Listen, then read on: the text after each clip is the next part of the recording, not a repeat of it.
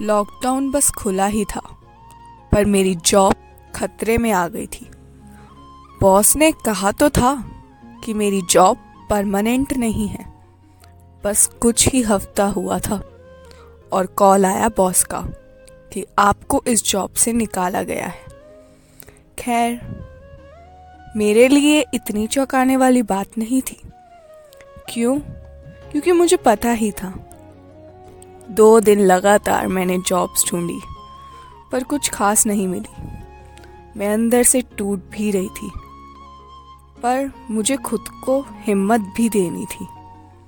खैर, एक दिन बस यूँ ही पुरानी तस्वीरों की एल्बम मिली।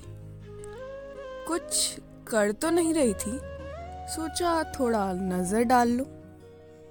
साथ में अदरक की चाय बनाई और छत पर रखे झूले पर चाय की चुस्की लगाकर साथ में तस्वीरें देखने लगी। थोड़ी देर बाद तस्वीरें भी सारी देख ली और चाय भी खत्म हो गई। पर उठने का मन नहीं था। मेरे घर के सामने ही बच्चे छत पर खेल रहे थे। बस उस पल को उस लम्हे को निहारती रही। वहीं थोड़ी देर बाद फेसबुक की notification I. Your friend like your post बस ये देखने की देर थी और झटपट मैंने फ़ोन लगाया अपनी दोस्त को। थोड़ी गपशप हुई, फिर प्लान बना कि मिलते हैं।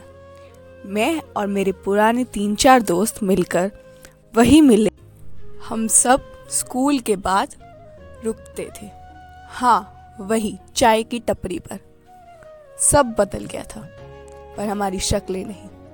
कुछ पल के लिए ऐसा लगा कि इस लम्हे को यहीं रोक दूँ। वही बातें फ़र्स्ट पीरियड में लंच बॉक्स की खुलने की।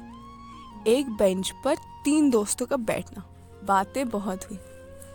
फिर फ़ोटोज़ भी क्लिक करी।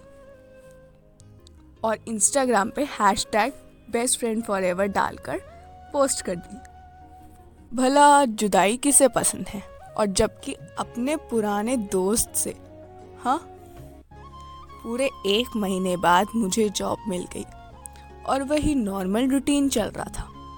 पर एक दिन मैं शाम को छः बजे बस ऑफ़िस से निकल ही रही थी तो अचानक मेरा फ़ोन बजा। मैंने देखा, मेरे दोस्त का ही फ़ोन था। मैंने उठाया कॉल और फिर बस एक लाइन ने मुझे अंदर से इतना झिझोड़ कर रख दिया। और वो एक लाइन थी, हमारा एक पुराना दोस्त अब इस दुनिया में नहीं रहा। उस वक्त मैं नम्ब थी और ये समझ आ गया था कि हम अपनी ज़िंदगी में इतने बिज़ी हो जाते हैं कि हम अपने पुराने दोस्तों की तरफ़ मुड़ के भी नहीं देखते। मैं वही उस चाय की टपरी पर ये लिख रही हूँ। तो आज जब भी वक्त मिले, फ़ोन उठाना और अपने पुराने दोस्तों को कॉल करना।